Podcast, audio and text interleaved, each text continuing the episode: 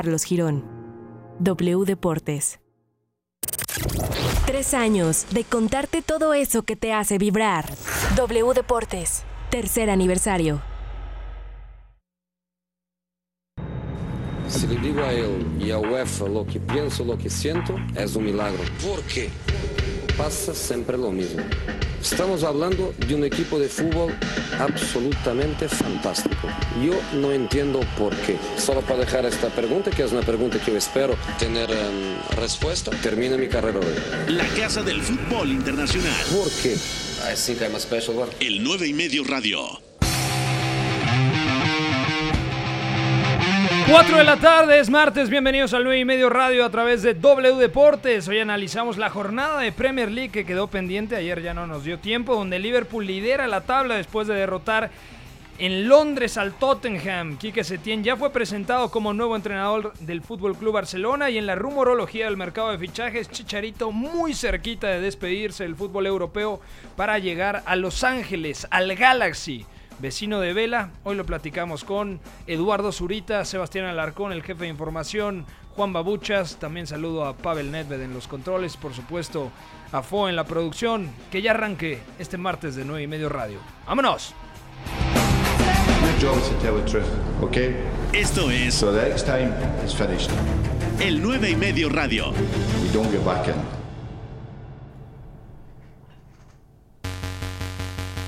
Sabía que Eduardo Zurita se iba a presentar a la cabina del 9 y medio radio con todo este entorno tan...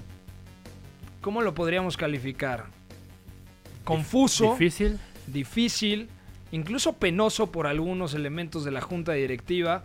Se iba a presentar Eduardo Zurita a la cabina del 9 y medio radio en W Deportes con la playera del Fútbol Club Barcelona, Eduardo Zurita. ¿Qué tal, Pepe? ¿Cómo estás? Buenas tardes. Buenas tardes a los que nos escuchan. La verdad es que además suerte, ¿no? Porque hoy es martes y toca hablar de Setién y los martes siempre estoy por acá.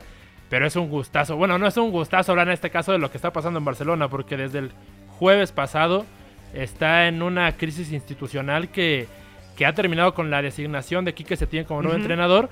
Pero que, que, como tú dices, has- han sido cinco días difíciles para la institución, penosos, las formas no fueron las mejores. Y pues ahora tocará ver Valverde adiós. ¿Qué pasa con, eh, con cómo va a manejar el grupo Setién y cómo va a terminar esta temporada? Antes de ahondar en este tema, ¿te parece si repasamos, bueno, la encuesta del día, las noticias, un poquito de Premier? Porque si no, nos va a llevar Sí. todo el programa a hablar de- del Barça Seguro. y la llegada de Quique Setién. Así que comenzamos, por favor, con la encuesta del día. La encuesta del día. En el 9 y medio radio. Y el protagonista de la encuesta del día es Javier Chicharito Hernández, que está muy cerquita de llegar al Galaxy. La pregunta encuesta disponible en arroba el 9 y medio y pueden abrir comunicación con el hashtag el 9 y medio radio es ¿Es el momento ideal para que Chicharito Hernández deje el fútbol europeo? Eduardo Zurita. Yo digo que no. Yo digo que, y menos en diciembre, ¿no? Digo, de menos esperarte a, tem- a terminar la temporada.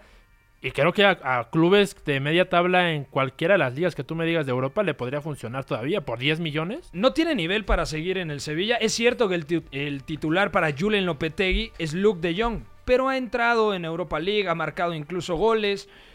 Se fue Dabur al Hoffenheim. A mí, ahí se le abre un poco el, espacio, pero a mí lo que me sorprende es, es que haya tanto movimiento, tanto ruido, como tú dices, con tantos partidos, tantos goles eh, anotados y participaciones buenas que ha tenido. Es cierto que diciembre, creo, y, lo que llevamos de enero ha sido meses difíciles para él, pero, pero no me parece que esté borrado del equipo. Eh, por ejemplo, yo, yo leía una nota en la que sí, a lo mejor Sevilla estaría buscando otro delantero, pero mientras no llegue ese otro delantero, creo que Javier Hernández tiene su lugar, ya sea como suplente o titular en, en Europa League, y lo podría aprovechar muy bien de aquí a verano. Los números de Chicharito en el Sevilla, 446 minutos en liga, 9 partidos jugados, 4 de ellos como titular, únicamente un gol. En Copa del Rey ha jugado 91 minutos, 2 partidos, uno de ellos como titular, no ha marcado goles.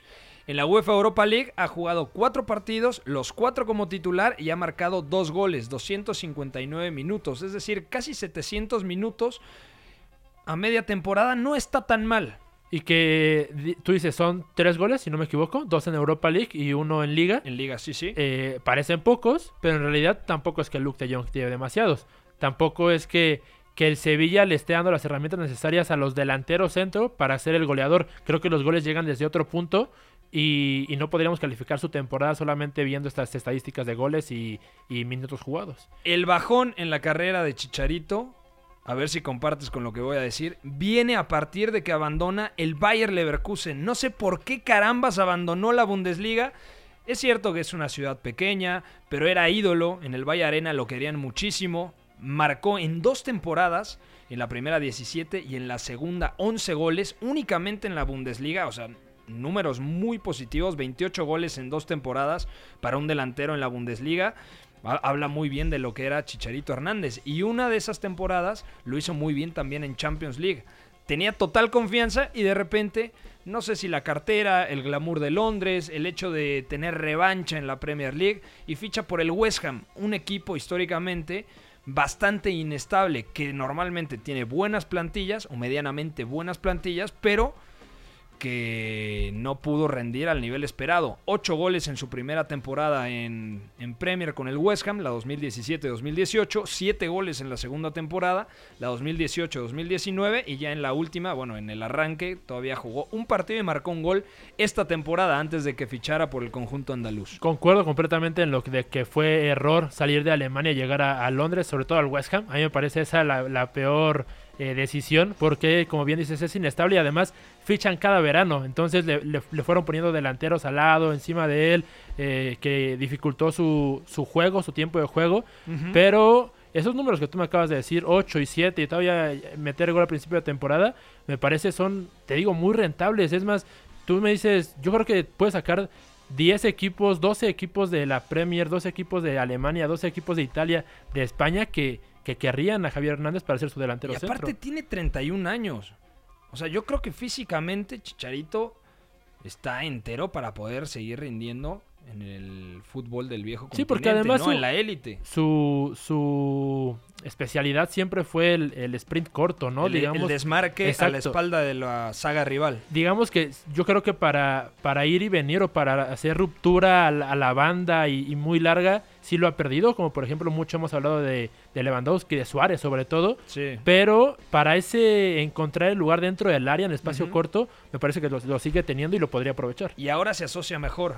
O sea, no hablamos de que Chicharito tiene la sensibilidad para retroceder unos metros y asociarse como Raúl Jiménez, pero sí sabe tocar fuera del área, e- entiende mejor el juego con el paso del tiempo. De hecho, hay un video muy bueno en donde Ryan Giggs explica, Ryan Giggs, el exfutbolista galés, ahora técnico, y, y explica perfectamente cuál era el rol de Chicharito en el Manchester United de Ferguson, que estaba enfocado únicamente en la ruptura, que era el punta que se encargaba de fijar a la pareja de centrales rival y desmarcarse constantemente. Y además, bueno, era un equipo que tenía mucha calidad. El propio Giggs, Jason Park, Sí, muchos Paul pasadores Scholes, para él, ¿no? El propio Wayne Rooney que se tiraba atrás. O sea, pero yo creo que Chicharito con 31 años, igual en la MLS lo puede hacer bien y seguramente llegará al Mundial de Qatar en 2022. Pero creo que todavía tiene cuerda para poder tener un reto más en Bien- el viejo continente. Viéndolo del lado más personal, eh, se, se entiende, ¿no? Al final fueron ya 10 años, eh, 10 años de estar en Europa. Claramente va en bajada. Eh, Creemos que todavía podría participar ahí, pero claramente va en bajada.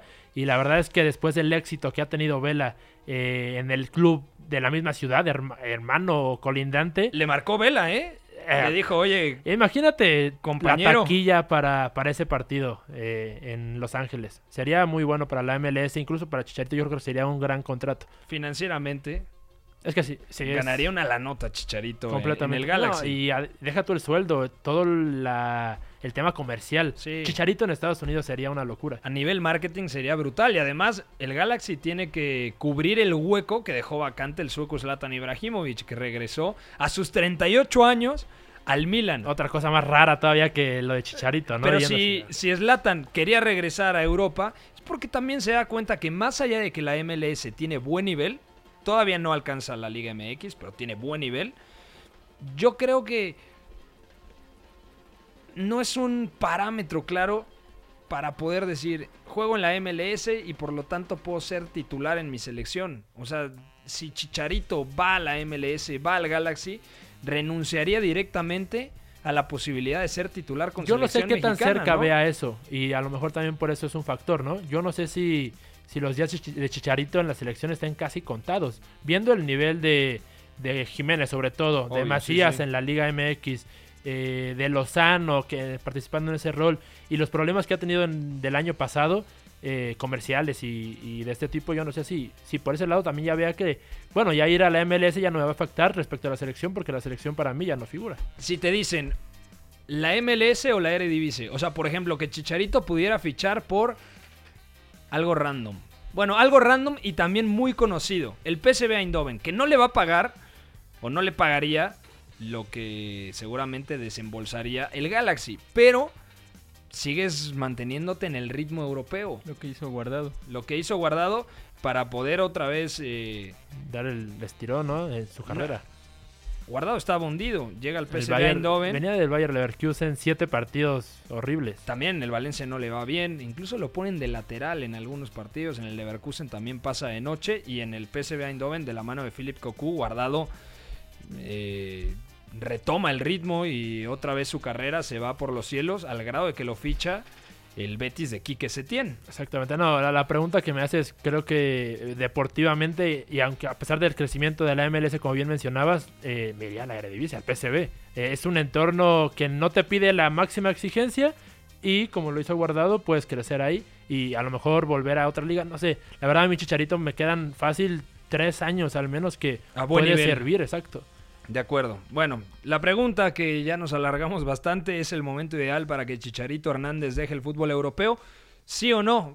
Y si usted también quiere dejar un comentario, comentario, abrir comunicación, bueno, hashtag el 9 y medio radio y aquí mencionamos todos los comentarios. Vamos ahora con algunas noticias interesantes de este martes, mi querido Pavel Nedved.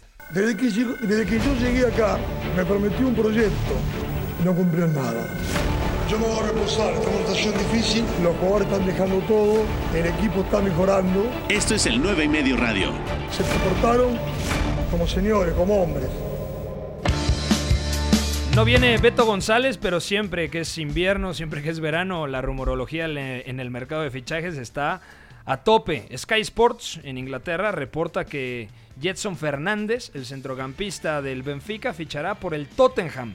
Será un préstamo de 18 meses y una opción de compra de 65 Una locura. millones de euros. ¿Qué ¿Te no parece pasa? mucho dinero? ¿Qué- no, ¿qué no pasa en año y medio, Pepe? O sea, lo están prestando por 18 meses. Y se puede ahí lesionar y cualquier cantidad de cosas. Es más, vas a ver tu dinero hasta 18 meses y seguramente es en plazos. Entonces, Pero el Benfica sabe lo que hace. y, eh, además, Eh. además yo no sé si, si Jetson vale tanto. O sea, lo he visto poco, pero tengo mis dudas. A lo mejor por esa oferta, pues claro que es se que vaya. yo creo que es una apuesta para que en 18 meses le, llegue- le llene el ojo a los aficionados y sobre todo a Danny Levy, el máximo directivo de la cúpula de los Spurs, y digan, ah, ok, sí vale 65 millones y al Benfica le pagas esa lana más eh, un tema de bonus por el préstamo de esos 18 meses. Sí, exacto. El, el préstamo nunca es gratis, ¿no? Vale la pena aclararlo. Siempre ahí sacan algo el club que está dando el jugador. A mí me parece un jugador parecido en algunas cosas a Dele Alli, un centrocampista con buena llegada desde segunda línea. Creo que Dele Alli juega más de media punta. Jetson Fernández es un interior, pero es muy joven y todavía mí- tiene margen de crecimiento. Yo concuerdo, y de hecho se me hace una solicitud, bueno, un acercamiento raro. Al final también se habla mucho de Eriksen eh, a, a Italia, al Inter. al Inter. Eso sería brutal. Creo que estaría llegando en ese lugar, pero no sé qué tan necesario es teniendo en cuenta las características de delanteros y mediocampistas que tiene el Tottenham. Para mí, bueno, lo principal que tiene que fichar el Tottenham en este momento es un El delantero, delantero. por el tema de Harry Kane. Luego, si se va Eriksen, bueno, tendrán que confiar en Lo Chelsea, el argentino, darle mayor protagonismo a Tanguy en Dombelé, que ha sido una de las decepciones más grandes por, o sea, lo bien que lo había hecho en el Olympique Lyon y este primer No. semestre de temporada. Y qué bien hablamos de Ceballos y en Don Belé como movimientos a Londres a principio de temporada. Y ¿Cuál ha sido peor? Yo creo que Ceballos incluso es que ha sido peor. Ceballos nunca entre pudo. lesiones y, y no ha tenido continuidad. Y además él está a, a préstamo, ¿no? Entonces Sí. probablemente regrese, o sea, esa temporada sea la única que esté en Londres. Y además, yo pensaba que Mikel Arteta desde su llegada tendría en Dani Ceballos un hombre de confianza. Y de hecho, Eso quizá demuestra que el momento del jugador estaba muy abajo. Es decir, no dependía de Emery, sino del jugador en sí. Llega Arteta y tampoco lo ve bien. Entonces hizo bien el Real Madrid en ceder a, a Dani No Ceballos. sé, a mí Por- se me hace un jugadorazo. Por cierto, este hay un proyecto de la FIFA que hoy se anunciaba que está planeando eh, poner un freno a la cantidad de préstamos que se están haciendo a nivel internacional. O sea, a nivel doméstico se van a poder seguir haciendo el número de préstamos que quieras. Pero entre Pero- países. Sí, parar a, por ejemplo, al City, al sí, Chelsea, Sí, exacto. a Ah, eh, Tigres. de hecho, sí. Tigres tiene Sí, como sí. 30 y, y colombianos, ¿no? Y ecuatorianos. y- Bueno, pero si se los Jordan si Sierra, presta- como lo hizo en ajá, su si momento, pero lo prestó. aquí en, en Ajá, lo que ya no México, podría hacer-. Lo que ya no podría hacer es, eh, no sé, el City comprar a, a Antuna y, Y prestarlo cederlo. al Groningen. Exactamente. Exacto, sí. Tendría que O ser sea, dentro de la Football League. Bueno, el Chelsea tenía una sucursal en la Eredivisie que era el Vitesse, ¿no? Ahí está Ulises Ávila. el City también tiene una relación similar con, con el Granada, ¿no? Me parece. Con el Granada, exacto. Ahí está Doug- Douglas Luis, Alex García. Exactamente. También hay una hasta en Australia, en Melbourne City. Bueno, este es del El- mismo grupo, ¿no? Pero tampoco lo podrían hacer ya. Sí, no, ya no. O sea, se reduce Estaba a, viendo 8. también un dato de la, de la web que todos sabemos de, de Transfer Market. Sí, que el mayor, el- los equipos que ahorita están sacando el ma- la mayor ganancia económica en esta ventana de invierno. El mayor es el Atalanta, Pues 35 claro. millones de euros. Y vean el quinto lugar, el Necaxa, El Necaxa. Neca- 18 Necaxa, millones. ¿eh? Necaxa. El Necaxa.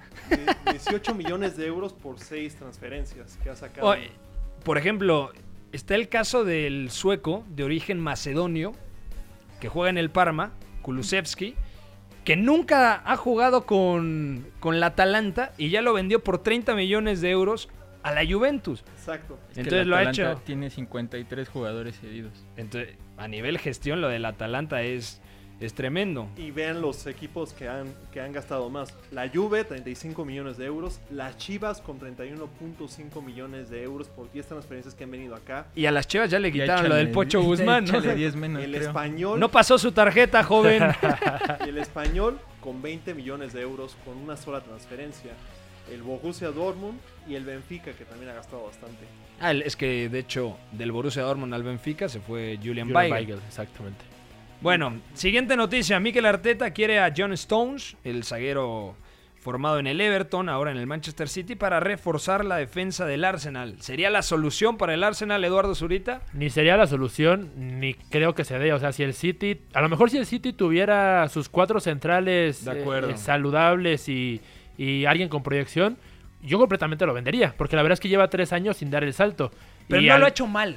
O sea, a mí me parece que... No es lo que esperábamos. No es lo que bien. se espera, obviamente, porque el City debe de ir por Koulibaly.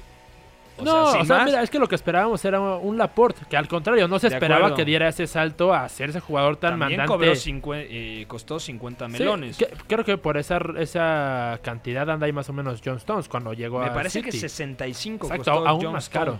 Entonces, eh, la verdad es que sería muy bueno verle la cara al Arsenal si es que el City tuviera centrales confiables. Ah, pero el Arsenal te diría, ah, yo te pago 40 y el City dice, ok, dame esos 40, yo pongo 60 y ya tengo los 100 para ir por Koulibaly, por ejemplo. Si, si, si Koulibaly saliera en este mercado de invierno, Ujú. se haría, ¿no? Probablemente, pero... El tema es que, imagínate Koulibaly y Laporte. Ah, o sea, dos bueno. centrales zurdos. ¿Quién Mm. pasa a jugar en la derecha? Yo Eso creo es lo que difícil. Laporte- Y fíjate que pocos entrenadores se arriesgan a hacer eso, ¿eh? Entonces es difícil ahí el, el compenetrar a esos dos jugadores. 60 millones. 60 millones costó. ¿De libras o de euros?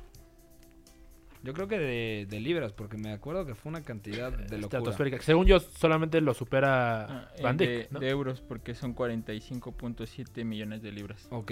El jefe de información está con todo, ¿eh? Hoy, hoy trae un internet, o sea, 7G. El tipo, 7G. Está, el tipo está impresionante. Siguiente noticia, el Inter y la Roma harían, ojo a esto, un intercambio entre Politano, que no es titular con Antonio Conte, y Spinazzola, que no es titular en la Roma, y le serviría mucho a Antonio Conte por el sistema de carrileros. Además, Spinazzola llega a- al Chelsea por Conte, si no me equivoco. No, Ahora te digo exactamente. Eh, bueno, pero al final llega es que o ha no, tenido muchas lesiones. Ese, ese ha sido el gran problema de Spinazzola. Pero en el rol en el que siempre busca Sí. a esos jugadores, Conte me parece ni mandado a hacer. No, aparte está en el entorno italiano, me parece muy bueno. Y Politano podría tener los minutos que, que no tiene en el Inter ahorita mismo. El dato lo checaba en la mañana, apenas 11 partidos jugados en el calcio esta temporada de Spinazzola. Que no, no, no estuvo en el Chelsea. Estuvo en Mm, Juventus, Atalanta, Perugia, Vicenza, antes en el Atalanta, en el Robur Siena, en el Virtus Laziano, en el Empoli. Pero va, ¿no? Tú dices 26 años. Zapacosta, ¿no? Zapacosta, Sí, sí, me exactamente. estaba confundiendo. Sí, Esta- sí. Estaba recordando el apellido, pero, pero es cierto que el jugador al final por las características se adapta completamente a lo que quiere Conte, ¿no? Y le hace falta al jugador ahí. Yo pensé que iba a tener más oportunidades en la Juventus. Solamente jugó 10 partidos la temporada pasada.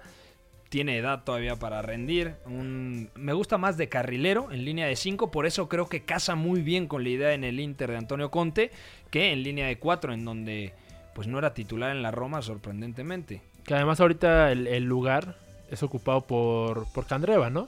Sería el teórico titular. Y Candreva ya está bastante veterano. O sea, Candreva ya no es el de la Lazio, el que llegó al Inter. El de la Euro 16. A- a- Exactamente. A, mí, a mí es un jugador que me gusta mucho, pero creo que sí es una posición en la que se podría mejorar las prestaciones que están dando los jugadores que actualmente están en la plantilla. Me viene bien el fichaje si se hace. Y si se va Spinazzola, es porque se queda Florenzi, que de hecho se habló que podía salir. Ah, pero, Florencia ahorita es el, el estandarte, ¿no? Como en su hecho- momento fue eh, Totti o De Rossi. Y Florenzi además es titular para Mancini en la selección italiana. En esto que está haciendo mucho con la salida de tres, Florenzi como central por derecha. Bueno, siguiente Este, noticia. ¿Quiere decir más algo más, jefe de información? bueno, lo reportan desde Italia, en, de Sky Sports. Christian Eriksen acaba de aceptar unirse al Inter en enero.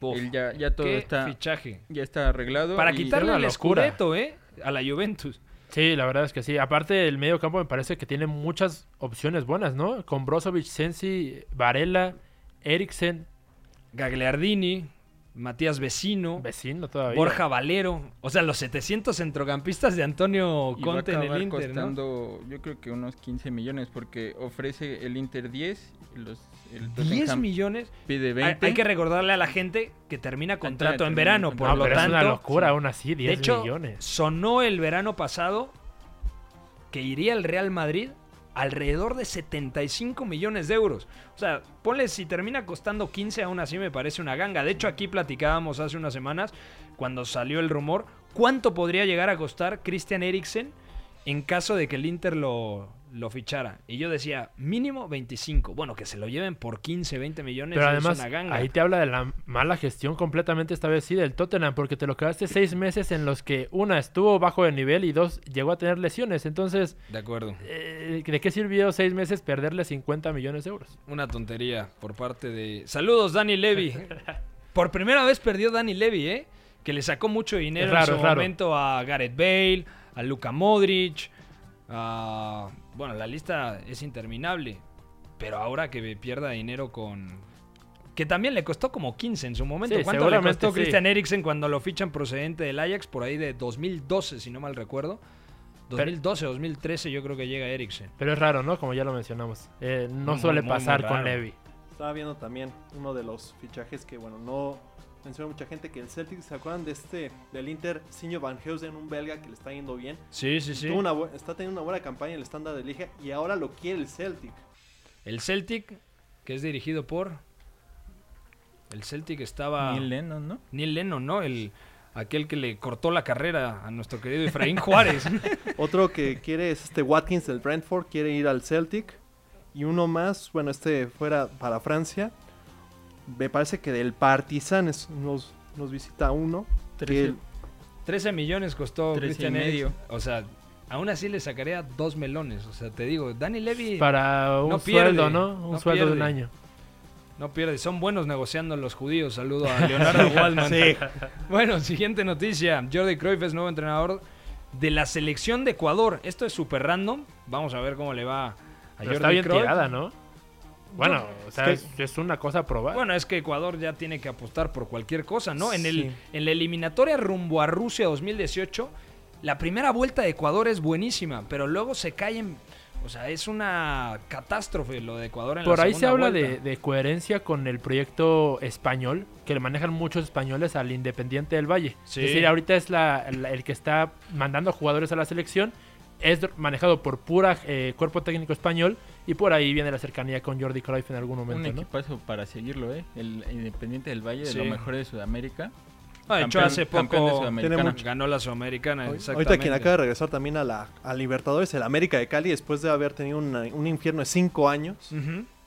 Pues ahorita ya acaba de ser campeón el América de Cali, después de también escándalos de corrupción, de narcotráfico, donde Hay un texto muy bueno de Sí. Sebastián Alarcón en el los 9 y días. medio.com en donde desmenuza y hace varias comparaciones entre el fútbol y el narcotráfico, Sebas. Sí, por ejemplo, el del Atlético de el Nacional de Medellín, que gran, gran parte, y de hecho sus Libertadores tiene mucho que ver con la gestión que tuvo y el dinero que inyectó Pablo Escobar. Pablito Escobar, exactamente.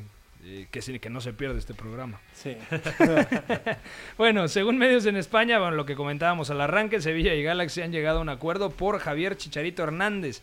La operación costaría alrededor de 10 millones de dólares. Bueno, ya saben, la encuesta del día es, es la siguiente. ¿Es el momento ideal para que Chicharito Hernández deje el fútbol europeo? ¿Sí o no? Nosotros vamos a ir a una pausa. Estamos platicando en el 9 y medio radio. El jefe de información que hoy está más lúcido que nunca, el señor Juan Babuchas, Eduardo Zurita, que ya tiene una ansia tremenda por hablar de la actualidad del Fútbol Club Barcelona y la llegada de Quique Setién y por supuesto Sebastián Alarcón, que hoy me acompañó para hablar de muchos negocios en el trayecto y bueno, qué, qué- qué mejor que tenerlo aquí en directo en el 9 y medio radio.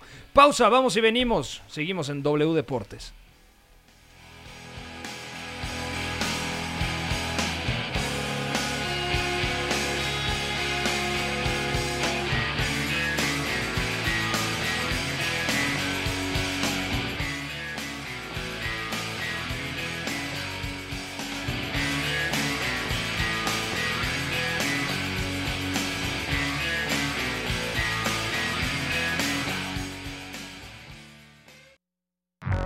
Con ustedes que están esperándome frescos para cualquier error que uno pueda cometer. Para los valientes fui, fui un cagón. Para los inteligentes llegué a los penales. El 9 y medio radio. Estamos de vuelta en el 9 y medio radio, 4 y media de la tarde a través de W Deportes. Gracias a toda la gente que se reporta a través de nuestra cuenta de Twitter, arroba el 9 y medio. Bueno, situación complicada con el Fútbol Club Barcelona. Toca hablar de la Liga Española para la llegada de Quique Setién y la salida de Ernesto Valverde.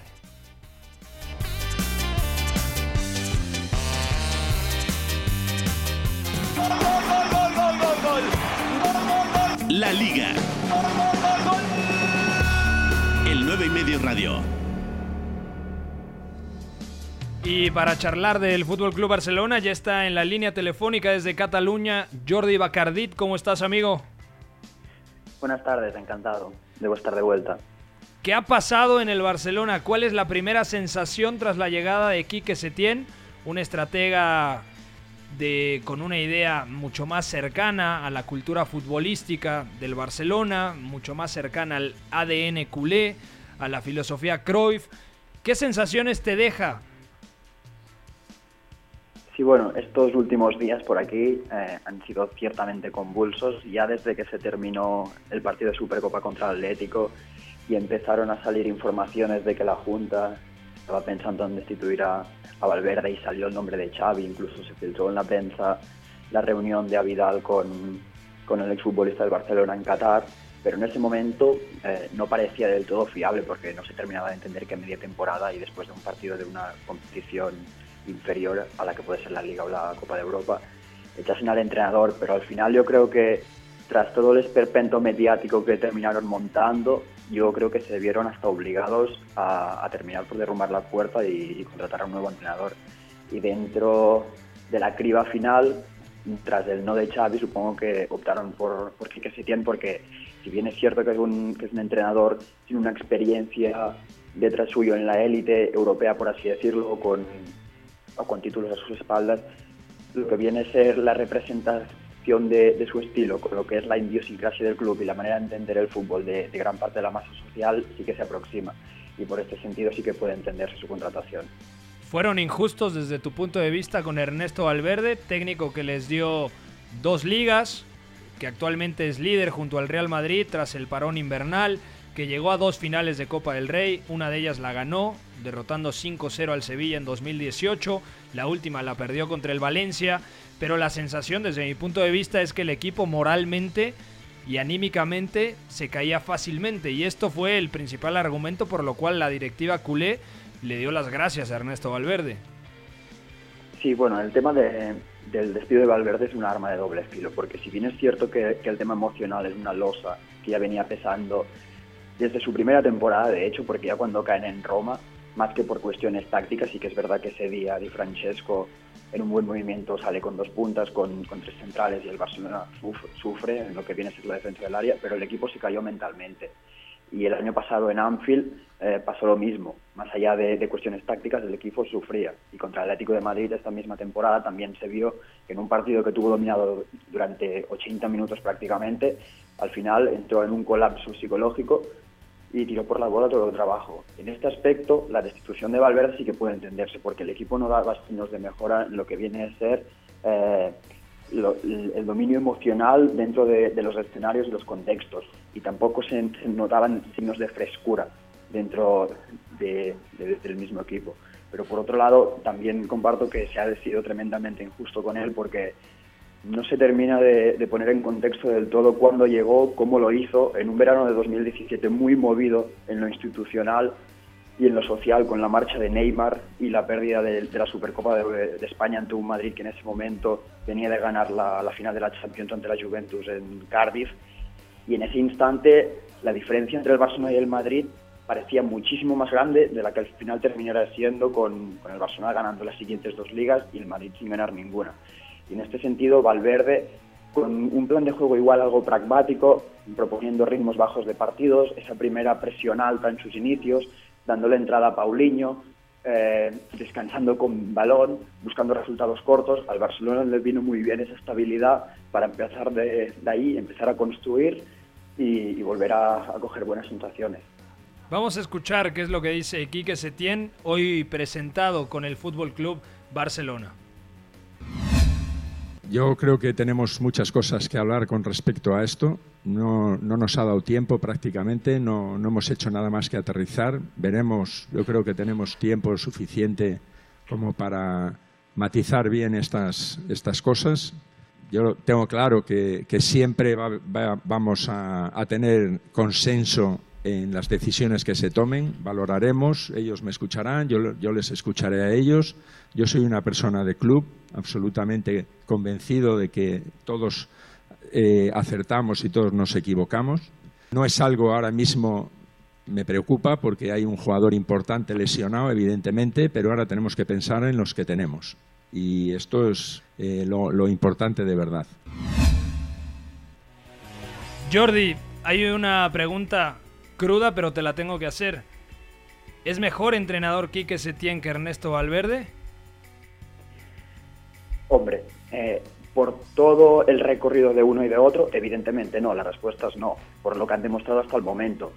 Otra cosa, pues, o sea, quiero decir que en este sentido Valverde es mejor, por, por lo que ha hecho en el español, que lo llevó a la final de, de la Europa League, haciendo buen fútbol con el Athletic de Bilbao y su presión alta, que era un equipo de culto que incluso lo clasificó a Liga de Campeones con, lo, con el mérito que tiene clasificar al Athletic de Bilbao a dicha competición, incluso con el Olympiacos. Pero Setién, desde luego, es de todo menos mal entrenador. Ya lo demostró en Las Palmas, lo demostró en Lugo también, que lo extendió de segunda B a segunda. Y en el Betis lo demostró pese a tener una segunda temporada con una racha de resultados bastante pobre, en gran parte por no tener un, una referencia ofensiva que te asegurase 15-20 goles por temporada.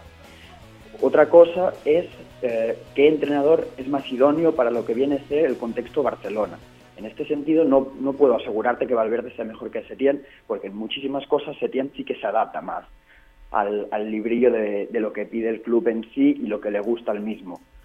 Entonces ya tendremos tiempo de hablar de, de aspectos tácticos, cómo formará, si saldrá con línea de 3, línea de 4, si dará amplitud por izquierda con un lateral y el extremo por dentro o viceversa por derecha, pero en principio sí que en este sentido Setién puede adaptarse un poquito más a lo que viene a ser la plaza. Jordi, ¿te emociona la llegada de Setién? Hombre, mm, al principio el estímulo sí que está bastante presente, mm, pensando todo lo que puede hacer, con, incluso con futbolistas muy específicos como Ricky Puig, para refrescar un poquito el ambiente y darle un nuevo toque de vivacidad al, asunto, sí, pero bueno, mm, hay que verlo y, con el tiempo podremos opinar mejor. Vas a tener mucho trabajo, ¿eh? Te vamos a leer muy seguido. Eso es, eso es, intentaremos eh, cómo, cómo empieza su, su periplo aquí. Te mandamos un fuerte abrazo hasta Barcelona, Jordi. Sí, de vuelta. De vuelta. Un abrazo. Jordi. Bueno, vamos a seguir escuchando a Quique Setién sobre el parado táctico. Lo cuestionaron en, en, su presentación. ¿Cómo va a jugar? Es la gran incógnita. ¿Qué va a hacer con Lionel Messi, por el cual siempre se ha caído en elogios? ¿Jugará con línea de 5? ¿Cómo potenciará a Frenkie de Jong, a Arthur, a Sergio Busquets? el futbolista al que en su momento le regaló su playera, la número 5 del conjunto Blaugrana. Vamos a escuchar aquí que se tiene. Con respecto al dibujo, yo creo que lo importante de verdad es la filosofía, tener claro que a lo que jugamos, el dibujo eh, posiblemente valoremos en algún momento algún cambio eh, del 4-3-3 o del 4-4-2 que se ha estado jugando muchas veces últimamente, ¿no? Pero eh, eso lo dejo también entre comillas porque necesitamos ver todavía muchas cosas, hablar con los jugadores, tenemos que valorar muchas cosas como para ahora, pero está claro que la filosofía no, no cambia, esa no va a cambiar, y el dibujo pues puede hacerlo, no digo que no. Eduardo Zurita, ¿cambiará el dibujo? ¿Te emociona lo de Quique Setién? Línea de 5, ¿de qué va a jugar Messi? Ahora que Suárez está lesionado casi cuatro meses, muchas dudas y pocas certezas. Sí, emociona, emociona mucho. En realidad, ya lo mencionaron muy bien tú y, Jordi. Eh, es un entrenador que comulga más con lo que es Barcelona. ¿no? Ya de ahí empezamos mucho mejor que como empezó Valverde en 2017 porque el apoyo lo va a tener y además el entorno para estos seis meses me parece que no va a ser tan exigente. Entonces va a poder hacer y deshacer como él. Si pierde la liga. Eh, ¿Dónde la verdad, la, liga? La, verdad es que no creo que, que, se le deba de, de, pedir la liga, por ejemplo. Pero si está líder junto con el Real Madrid. o sea, si tú haces un cambio, yo entendería que es para mejorar lo que ya existe. Es que para mí es más bien fue arreglar algo que sabía, se sabía que no iba a funcionar esta temporada. Es decir, eh, no es que ahorita no esté funcionando Valverde, es que desde verano se tenía que haber ido Valverde. En eso estoy de acuerdo, pero si ya arrancas la temporada y aparte me parece que habían renovado a Valverde, ¿por qué no le das continuidad? Y aparte el tema es, juegas bien contra el Atlético de Madrid, pero terminas perdiendo por una fase de desconexión como sucedió en el Olímpico de Roma en 2018 o en Anfield en 2019, pero el equipo había jugado bien y eres líder de la liga, avanzaste primero en tu grupo de Champions, que era un grupo muy bravo, junto con el Borussia Dortmund y el Inter de Milán, el Slavia Praga, uno de los eh, equipos revelación esta temporada en Champions. O sea, yo creo que han sido un poco injustos con Ernesto Valverde, pero tú lo ves como una crónica de una muerte anunciada. Exactamente, digo, ah, yo también comparto esa opinión de, de lo injusto que se ha sido con Valverde y sobre todo en la opinión pública. Sin embargo, estos seis meses, alargar estos seis meses no servía de nada. Es decir, es ver por el futuro del club. De hecho, hoy estaba viendo la conferencia de prensa que estamos escuchando hace tiempo y a Vidal me parece un buen hombre y lo explicaba bien, ¿no? Es decir, no porque vayamos primeros quería decir que las cosas no podían mejorar. y, y, ese fue su discurso, lo, la media hora que le estuvieron preguntando y me parece que lo manejó bien. Al final, Setién eh, es algo que une más a, a, todos los sectores del club, que es, es un club muy especial, ¿no? Entonces, la institución, los jugadores, que es un vestuario dificilísimo. Las mentadas formas. Exactamente, las formas, las reglas no escritas, ¿no? Del vestuario, de la institución, de la afición. Todo va a ir mejor, todo está en un escenario mejor ahora. Eh, el problema es que esa idea que se tiene se transforme ahora en el terreno de juego en algo bueno. Que tiene los elementos, tiene la plantilla. Eso es lo difícil. Porque siempre aquí tú dijiste, la plantilla está mal confeccionada. Y lo sigue estando, eso es, eso, es, lo peor, ¿no? Porque ni siquiera era una plantilla para jugar a Valverde. De acuerdo. Ni ahora es una plantilla para abrazar el juego de posición y, y tener a tus dos extremos abiertos y tus dos interiores, uno en la base y uno en la media punta.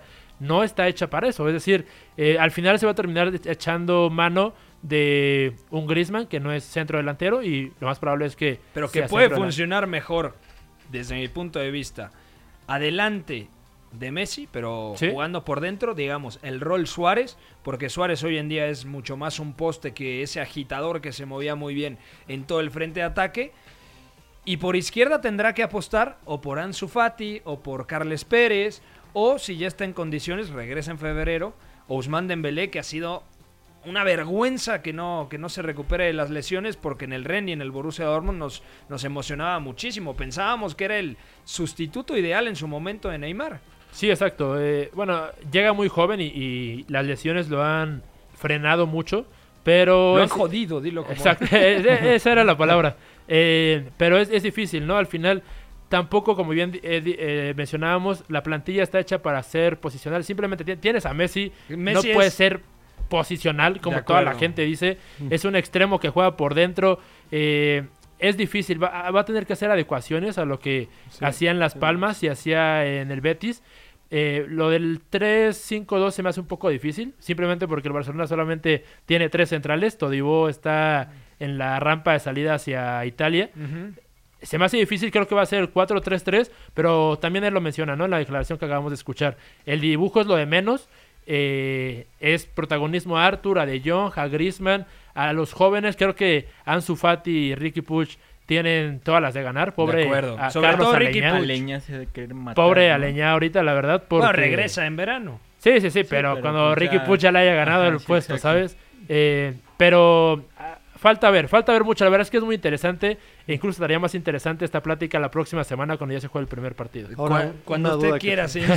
Ahora una duda que tengo, ¿cómo es la el rol que va a jugar la Masía no solamente para esta temporada, sino para la que sigue, la que sigue? Porque he visto que le de- han de echado menos mano que de costumbre. Eh, es, es un tema complicado porque al final él, él llega y además la institución seguramente quiere que él lo diga y él lo cree, entonces lo siento sincero.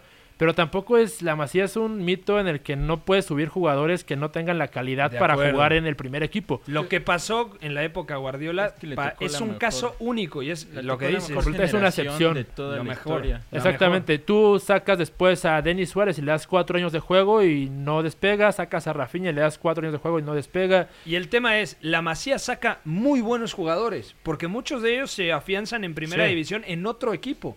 El tema es que la generación que le tocó a Pep Guardiola es seguramente uno de los mejores equipos en la historia del fútbol. Entonces, cuando eres canterano, no solamente tienes que ser bueno, tienes que ser buenísimo por el nivel de exigencia que actualmente conlleva ser parte del Fútbol Club Barcelona. Que si nos damos ya al tema incluso de negocio, por ahí Barcelona tiene el enfoque totalmente equivocado. Tú acabas de decir que los jugadores que saca son muy buenos y cotizados fuera de Europa. No sé por qué Barcelona no es un club vendedor, ¿sabes? Adama Traoré, por ejemplo. Exactamente. O sea, ese, O sea, sin más. Casos de jugadores excepcionales que los podrías Icardi. vender a 20, 30 Icardi, millones. sí. y los termina perdiendo muy pronto. No hay buena gestión en, en la masía, en las fuerzas eh, básicas, ¿no? Como decimos aquí en México. Pero creo que con Valverde va a tener mucha más oportunidad. Y Ansu Fati, Pérez y Puch tienen mucha oportunidad. ¿Te emociona el juego de Setién? Vamos a escuchar lo que dijo el técnico cántabro. Vamos a ver, yo normalmente cuando voy a, lo- a los equipos que he ido últimamente, solamente he garantizado una cosa, y es que mi equipo va a jugar bien. Y creo que tanto en Las Palmas como en Lugo, eh, como en el Betis, el equipo, no voy a decir mi equipo, el equipo jugaba bien al fútbol. Todos habéis visto que tenía una identidad, que no había muchas variaciones, salvo puntuales. ¿Eh? y es verdad que a veces te veías sometido por los rivales, pero las menos veces. Y mi equipo siempre garantizo. Lo que pasa es que decir esto aquí, cuando has visto a un equipo que ha jugado bien casi siempre, incluso en esta época reciente, el último partido lo hemos visto, ha jugado francamente bien durante 70 minutos. Hay, hay pocas cosas que mejorar si mantienen ese nivel, está claro, solamente meterla adentro, pero eso lo tenemos claro.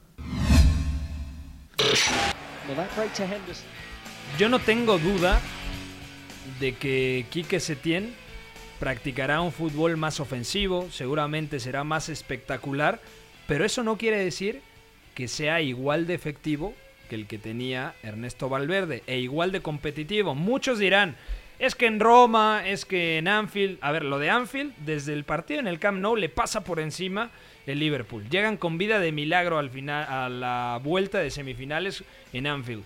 Y luego contra la Roma, bueno, quizá es su gran error, pero en general la gestión, el hecho de recuperar la liga después de la salida de Neymar, de que el Real Madrid había, bueno, ganado también la Champions. Desde mi punto de vista tiene un mérito tremendo lo de Ernesto Valverde, demasiado criticado desde mi punto de vista. ¿Cómo lo ves tú, Suri? Que desde ahí viene este, este, es que les digo, son muchos mitos instaurados a raíz de esa excepción en la historia que es el Barcelona de Pep eh, en la institución, ¿no? Es probable que todo el mundo pedía un juego más vistoso, más bonito, más con canteranos, eh, y puede ser que los resultados sean peores. Y eh, de hecho es muy probable, ¿no? Puede pasar y a ver cómo reacciona la institución y la afición cuando justamente pase eso. Se juegue más bonito, pero no se consiga la liga, siga sin conseguirse la Champions. Eh, se tiene, tiene sus errores y hay que mencionarlos.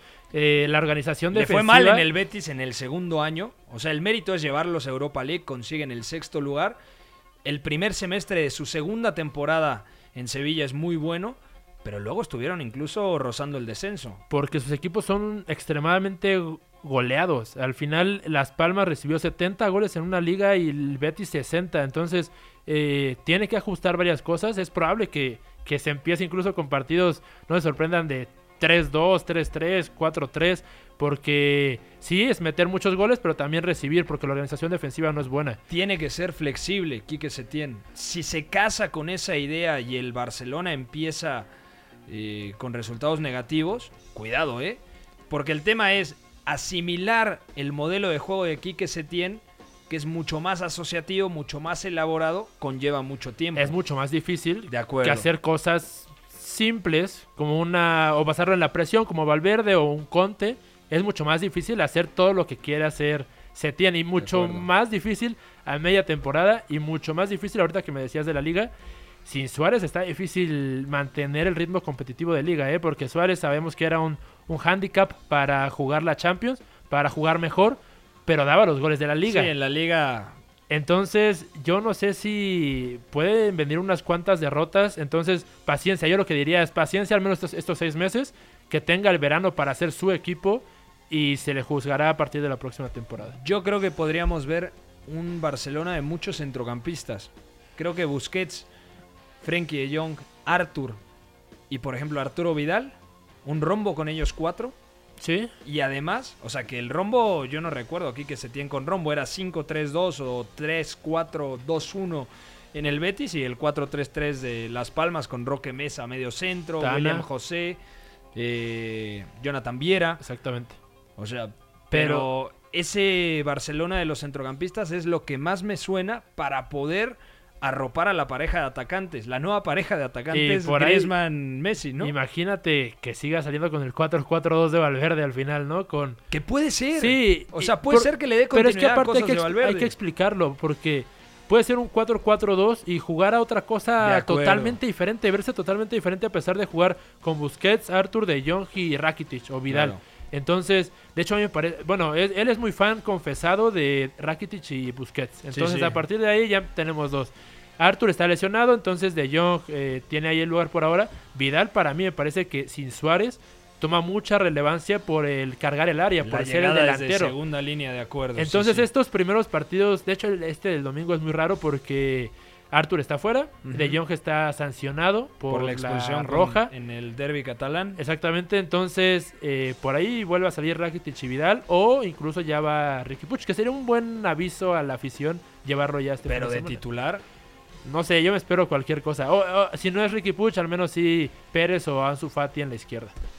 Bueno, ya no dio tiempo de platicar mucho de Premier, obviamente era un partido, un partido, ¿eh? siempre confundo, un programa muy cargado de información. En Ligue 1 también vale la pena repasar lo del Paris Saint-Germain 3, Mónaco 3. El Paris Saint-Germain defiende muy mal, un- una exhibición de, Ben Keylor- Yedder. y de Keylor Navas. Keylor Navas también.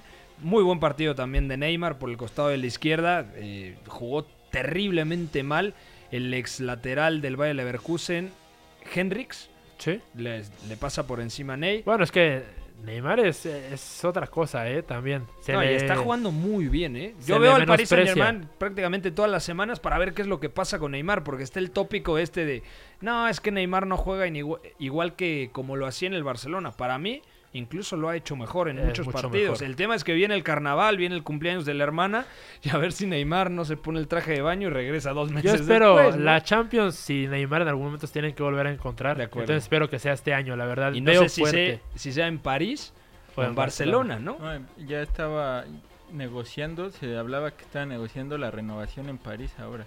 Ah, ya le gustó la Torre Eiffel. cualquier el cosa, cualquier los cosa Campos con Neymar. Elíseos, sí. Eh, va a regresar con 29 años al Santos, vas a ver. Ya, algo así. ya visitó la tumba de Napoleón. Entonces Las ya- catatumbas, todo ahí. Bueno, eh, por último, en Copa Italia, el Napoli hoy ganó 2 a 0 contra el Perugia y el Chucky Lo- Lozano jugó 75 minutos. Una giornata ricca chiaramente di, di emozioni, Serie A. ma che ci arrivo con tanta serenità e ci arrivo anche con tanta felicità. El 9 y medio radio.